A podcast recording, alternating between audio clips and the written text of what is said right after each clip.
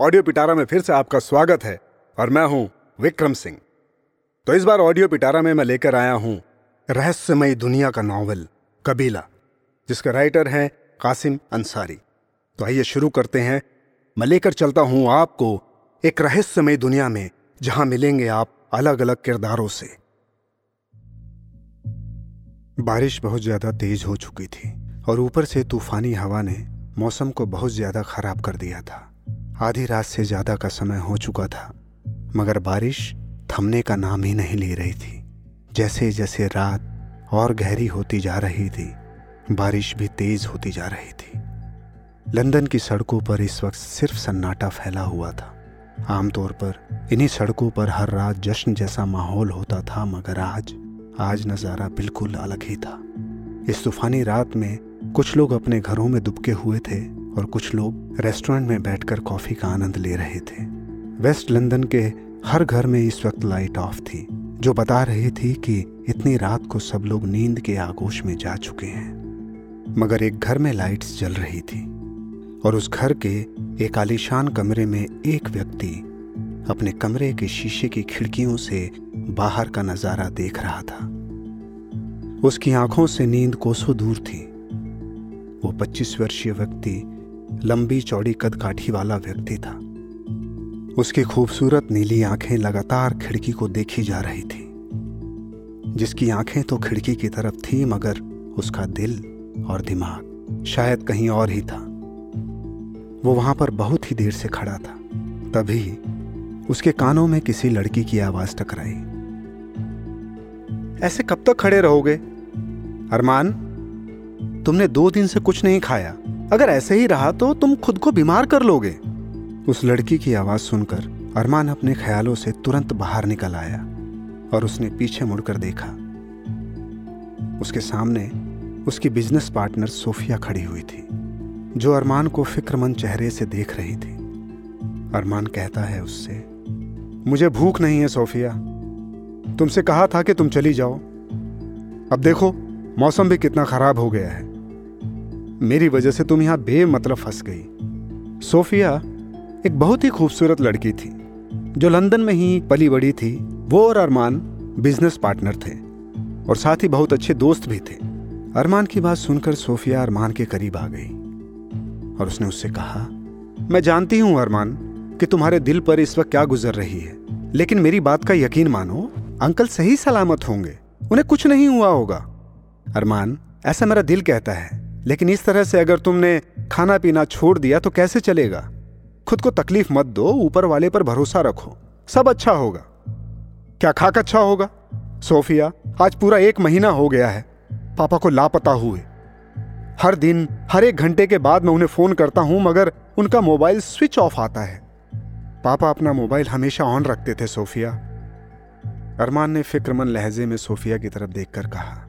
तभी सोफिया ने उससे बात करते हुए उसे समझाते हुए कहा, तुम बिल्कुल फ़िक्र मत करो, अरमान।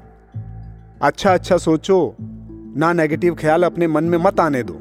सोफिया सोफिया, तुम जानती हो ना यार, आज से पाँच साल पहले मम्मी भी इसी तरह से चली गई थी, पर वो दोबारा लौट कर नहीं आई। पुलिस वालों ने अब वो फ़ाइल भी क्लोज कर दी है। तुम खुद सोचो, और अब उसी तरह से पापा भी गए हैं। आज एक महीना हो गया है, ना कोई अता, ना कोई पता। पुलिस में मिसिंग कंप्लेंट लिखा है, आज पूरे 25 दिन हो गए हैं, मगर अभी तक कोई सुराग नहीं मिला। मुझे उम्मीद है, अरमान, कल हमें कोई ना कोई सुराग मिल जाएगा। डिटेक्टिव ने हमसे पंद्रह दिन का समय मांगा था, कल हमें ज़रूर कुछ ना कुछ पता चल जाएगा। अब प्लीज़ ऐसे उदास मत हो, कुछ खा लो। मुझे भूख नहीं है। अब चलो भी यार, रात के तीन बज चुके हैं, वरना मैं, देखो, अब नाराज़ हो जाऊँगी। अरमान जानता था सोफिया बहुत जिद्दी लड़की है। वो उसे कुछ खिलाए बगैर नहीं मानेगी। ठीक है, सोफिया। अरमान ने बड़े बेमन से थोड़ा सा खाना खाया और वो फिर अपनी चेयर पर बैठ गया। आतिशदान अपने पूरे शबाब पर जल रहा था। कमरे में अच्छी खासी भड़क थी। सोफिया भी अरमान के सामने वाली चेयर पर बैठ गई। अरमान बैठे बैठे एक महीने पुरानी बात सोचने लगा। जब उसने अपने पापा को आखिरी बार देखा था। अरमान को अच्छी तरह से याद आया कि उस दिन उसके पापा कितने खुश थे। घर से बाहर निकलते हुए उन्होंने कहा था कि आज रात वो खाने पर उनका इंतज़ार ना करें। उन्हें आने में शायद देर हो जाए और फिर वो आज तक नहीं आए। कहते हैं कि नींद तो कांटों में भी आ जाती है। और ये सारी बातें सोचते सोचते अरमान की आँखें कब लग गई उसे पता ही नहीं लगा। अरमान बहुत छोटा था, जब वो लंदन में आया था। अरमान की माँ ने उसको बताया था कि जब वो दो साल का था, तब वो लोग इंडिया से लंदन आकर सेटल हो गए थे। अरमान जवान लंदन में ही हुआ था।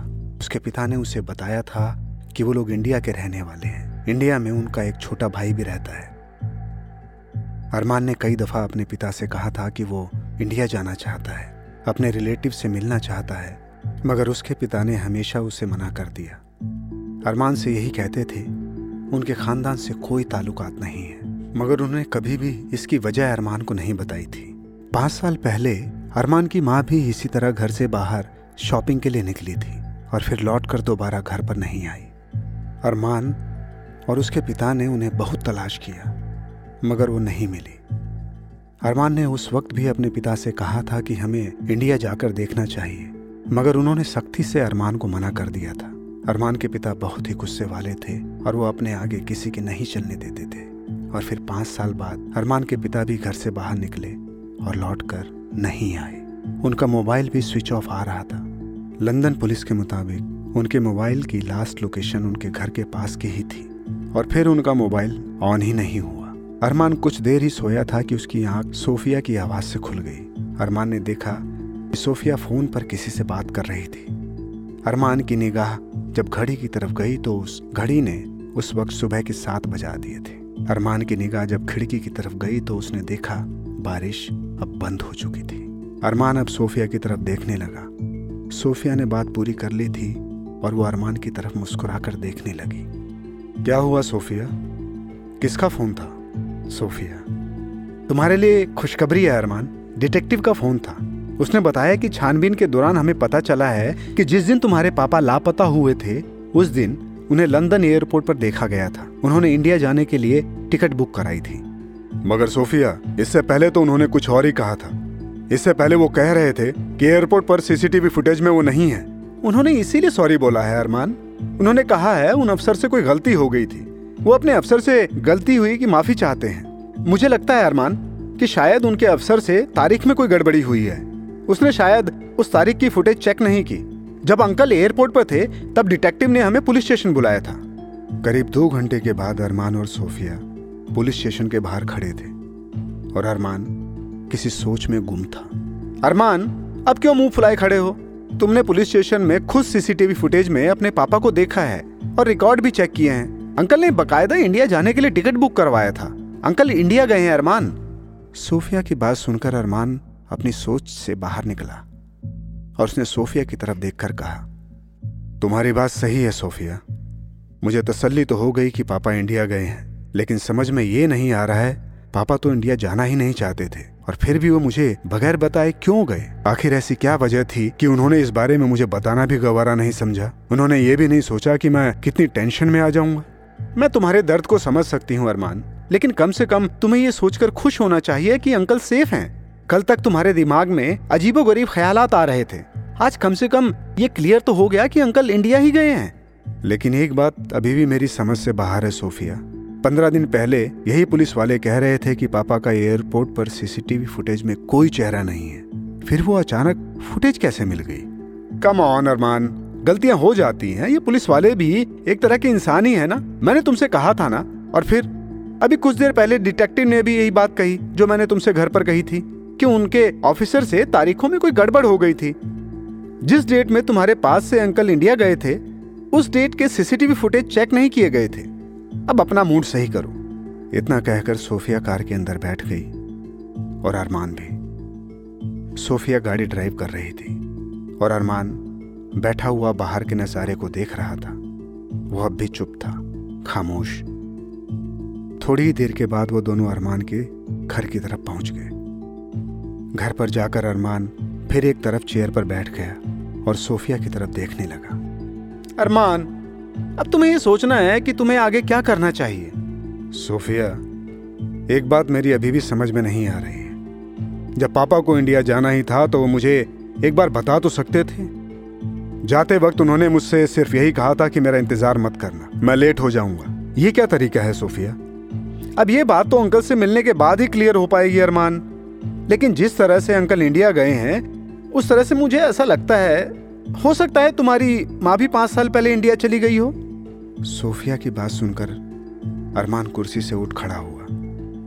उसके जेहन में एक तेज धमाका हुआ। उसे सोफिया की बात में काफ़ी दम नज़र आया। सोफिया मुस्कुराकर अरमान की तरफ़ देखने लगी। बोलो यार, ये क्या मेरा कहना गलत है? हो सकता है आंटी भी पाँच साल पहले इसी तरह लंदन छोड़कर इंडिया चली गई हो। अच्छा मुझे एक बात बताओ। अरमान, जब आंटी लापता हुई थी तो तुमने उन्हें कहाँ कहाँ तलाशा था? मैं तो लंदन में हर उस घर पर गया था जहाँ पर भी वो जाया करती थी। उनकी हर फ्रेंड को मैंने फ़ोन किया था। जिन जिन से वो बात किया करती थी, लेकिन मुख्य रूप से सारी की सारी छानबीन तो पापा ही कर रहे थे। और पापा ने मुझे यही बताया था कि पुलिस को छानबीन के दौरान कुछ भी नहीं मिला, और वो कहीं लापता हो गई हैं। और फिर एक दो साल बाद अचानक पुलिस ने उस फ़ाइल को बंद कर दिया। हो सकता है, अरमान, तुम्हारे पापा ने तुमसे कुछ छुपाया हो। हो सकता है। वो इस बारे में कुछ जानते हो। सोफिया, मैं भी तुम्हारी बातों से इत्तेफाक रखता हूँ। मुझे भी तुम्हारी बातों में काफ़ी दम नज़र आ रहा है कि तुम जो कह रही हो हो सकता है, वो सही हो। सोफिया की बात सुनकर अरमान के चेहरे पर एक चमक सी आ गई। अब मुझे क्या करना चाहिए, सोफिया? मुझे लगता है, अरमान, तुम्हें इंडिया जाना चाहिए। सारी की सारी बातें हो सकता है, तुम्हें इंडिया जाकर ही पता चले। आखिर अंकल ने ऐसा क्यों किया? पापा ने एक बार बताया तो था कि इंडिया में उनका एक छोटा भाई भी रहता है। मगर साथ ही उन्होंने यह भी कहा था कि अपने खानदान से कोई ताल्लुकात नहीं रखते। अरमान की बात सुनकर सोफिया के माथे पर बल आ गए। रियली? अंकल ने तुमसे ऐसा कहा था कि अपने खानदान से कोई ताल्लुकात नहीं रखते? हाँ सोफिया, उन्होंने यही कहा था। उन्होंने यहाँ तक कहा था कि वो अपने खानदान के किसी भी व्यक्ति से बातचीत तक करना पसंद नहीं करते। अरमान अब तो तुम्हें इंडिया ज़रूर जाना चाहिए। अब तो मुझे लग रहा है कुछ तो गड़बड़ है। अंकल ने तुमसे बहुत कुछ छुपाया है। मैं कुछ समझा नहीं, सोफिया। अरमान, ऑफ़िस में मैंने उन्हें कई बार अपने भाई से बात करते हुए देखा था। मगर मैंने तो उनके मोबाइल में इंडिया का कोई भी नंबर नहीं देखा। तुमने ऐसा इसलिए नहीं देखा, अरमान, क्योंकि वो इंडिया का कोई भी नंबर अपने मोबाइल पर सेव नहीं करते थे। ऑफ़िस में उनकी एक डायरी है जो मुझे पता है कि कहाँ रहती है। वो अक्सर उसी डायरी से नंबर निकालकर फ़ोन पर बात किया करते थे। तुम्हारे अंकल का नाम शिजान मलिक है? हाँ। पापा ने बताया था कि उनके छोटे भाई का नाम यानी मेरे अंकल का नाम शिजान मलिक है। यस, इस नाम का नंबर उस डायरी में लिखा है और मैंने कई दफ़ा उन्हें इस नाम के व्यक्ति से बात करते हुए देखा है। सोफिया की बात सुनकर अरमान फिर सोफिया को हैरत भरी निगाहों से देखने लगा। उसे सोफिया की बातों पर अभी भी यकीन नहीं आ रहा था। मुझे लगता है तुम्हें मेरी बात पर अभी भी यकीन नहीं आ रहा है। तुम एक घंटे रुको, मैं वो डायरी लेकर आती हूँ। इतना कहकर सोफिया वहाँ से बाहर निकल गई और अरमान बेचैनी से अपने कमरे में टहलने लगा। उसे यहाँ एक घंटा कई सालों जैसा महसूस हो रहा था। लगभग एक घंटे के बाद सोफिया वहाँ पर आ गई। अरमान ने देखा उसके हाथ में एक डायरी थी और सोफिया के चेहरे पर एक विजेता वाली मुस्कुराहट थी। सोफिया ने उस डायरी को खोलकर एक नंबर अरमान को दिखाया। ये देखो अरमान, इस नंबर को देखो। अरमान हैरत से उस डायरी को देखने लगा। उसमें ना सिर्फ़ उसके अंकल का नंबर था, बल्कि ना जाने कितने नंबर इंडिया के सेव थे। अरमान सोफिया को देखने लगा। अरमान, अंकल अपने छोटे भाई से बातचीत करते रहते थे। पर उन्होंने तुम्हें क्यों रोका? इसकी वजह तो अंकल ही बता सकते हैं। अगर तुम्हें अंकल को ढूंढना है तो तुम्हें इंडिया जाना ही होगा अरमान। और मुझे लगता है कि तुम्हें अब तक अपने अंकल से बात करनी चाहिए। मैं समझा नहीं, सोफिया। अरमान यह भी हो सकता है कि अंकल अपने घर वालों से मिलने के लिए इंडिया गए हों, या इंडिया में कहीं और गए हों। कोई और भी वजह हो सकती है। मुझे लगता है तुम्हें अपने अंकल से बात करनी चाहिए। मतलब तुम्हारे पापा के छोटे भाई शिजान मलिक, उन्हें इस बारे में बताना चाहिए। लेकिन सोफिया, मैंने कभी भी अपने अंकल से बात नहीं की। पापा ने मुझे हमेशा अपने खानदान से दूर ही रखा था। मैं तुम्हारी हालत समझ सकती हूँ, अरमान। समझ सकती हूँ कि तुम क्या कहना चाहते हो। लेकिन इस वक्त जो हालात चल रहे हैं, उसके अकॉर्डिंग सबसे पहले हमें यही काम करना चाहिए। और वो काम यह है कि तुम्हें अंकल से बात करनी चाहिए। अरमान, ये भी हो सकता है कि तुम्हारे पापा अंकल से मिलने गए हों, क्योंकि मैंने उन्हें अपने छोटे भाई से बात करते हुए कई बार देखा। अब उन्होंने तुम्हें क्यों मना कर रखा था? ये बात तो बात करने के बाद ही पता चलेगी। सोफिया की बात सुनकर अरमान ने सोफिया की तरफ़ देखकर कहा, शायद तुम ठीक ही कह रही हो, सोफिया। अंकल से बात करनी चाहिए। इतना कहकर अरमान ने अपनी जेब से मोबाइल निकाला और वो नंबर डायल करने लगा। वही नंबर जो उसने अपने पापा की डायरी में देखा था। अरमान ने नंबर डायल कर दिया था। उस नंबर पर अब रिंग जा रही थी। करीब दस सेकंड के बाद नंबर से कॉल रिसीव हो गई। हेलो, कौन? Hello hello, uncle. Armaan Malik बोल रहा हूँ, लंदन से। अरमान के इस तरह बोलने पर कुछ देर तक मोबाइल पर शांति छाई रही। अरमान ने दोबारा बातचीत शुरू की। अंकल मैं अरमान मलिक बोल रहा हूँ लंदन से। आपका भतीजा अरमान के इस तरह कहने से कुछ देर बाद वहाँ से फिर जवाब आया। कैसे हो बेटे? आज अपने चाचा को कैसे याद किया? सब खैरियत तो है ना? अरमान ने उस आवाज़ में बहुत सा अपनापन महसूस किया और वो अंदर ही अंदर खुश हो गया। नहीं अंकल आ, कुछ भी खैरियत नहीं है। जितना कहने पर दूसरी तरफ़ से बेचैनी भरी आवाज़ आई। क्यों? क्या क्या हुआ? क्या हुआ? मुझे बताओगे सब ठीक तो है ना? अंकल पापा एक महीने से लापता है और हमने इस एक महीने में बहुत जगह छानबीन की, मगर उनका कुछ पता नहीं चला। मगर अभी कुछ देर पहले मुझे ये पता चला है कि पापा ने एक महीने पहले इंडिया जाने की टिकट बुक करवाई थी और पापा इंडिया गए हैं। मैं बहुत ज़्यादा परेशान हूँ, अंकल। उनका फ़ोन भी स्विच ऑफ़ आ रहा है। क्या पापा आपके पास आए हैं? क्या? बड़े भाई एक महीने से लापता है? तो तुमने मुझे अभी तक कॉल करके क्यों नहीं बताया? फ़ोन से इस तरह की बात सुनकर अरमान कुछ देर के लिए खामोश हो गया। अब वो कैसे बताता कि उनके पापा ने हमेशा अपने खानदान से किसी भी व्यक्ति से बात करने के लिए उसे सख्ती से मना किया हुआ था। अंकल मुझे लगा था कि मैं उन्हें ढूंढ लूँगा। समझ गया। एनीवे anyway, तुम श्योर हो कि बड़े भाई साहब इंडिया के लिए ही निकले थे? हाँ अंकल। मैं पूरी तरह से श्योर हूँ। तो फिर ठीक है। तुम एक काम करो तुम कल की फ़्लाइट पकड़कर इंडिया आ जाओ। दिल्ली एयरपोर्ट पर मैं तुम्हें पिकअप कर लूँगा। उसके बाद हम घर पर बैठकर बात करेंगे। और फिर देखते हैं कि क्या किया जा सकता है। लेकिन अंकल, मैं आपको पहचानूँगा कैसे? डोंट वरी बेटा, मैं तुम्हें पहचान लूँगा। तुम कल की फ़्लाइट पकड़कर इंडिया आ जाओ। दिल्ली एयरपोर्ट पर मैं तुम्हें ले लूँगा। इतना कहकर वो फ़ोन कट गया और अरमान सोफिया की तरफ़ देखने लगा। सोफिया मुस्कुराकर अरमान को देख रही थी। क्या हुआ? क्या कहा अंकल ने? सोफिया, वो मुझसे ऐसे बात कर रहे थे जैसे कि उन्होंने मुझे देख रखा हो। मैं समझी नहीं। तुम कहना क्या चाहते हो? सोफिया, तुम जानती हो मैंने आज तक कभी भी अंकल को नहीं देखा। मगर उन्होंने इस तरह से बोला कि जैसे वो मुझे अच्छी तरह से पहचानते हो। तो इसमें कौन सी बड़ी बात है अरमान? तुम्हारे पापा ने भले ही तुम्हें अपने खानदान से दूर रहने के लिए कहा हो बट मैंने उन्हें बात करते हुए कई बार देखा है। हो सकता है तुम्हारी तस्वीर तुम्हारे अंकल तक पहुँचा दी हो। और यह भी हो सकता है कि तुम्हारे अंकल लंदन आते रहते हो। कुछ भी हो सकता है अरमान। तुमने सही कहा सोफिया।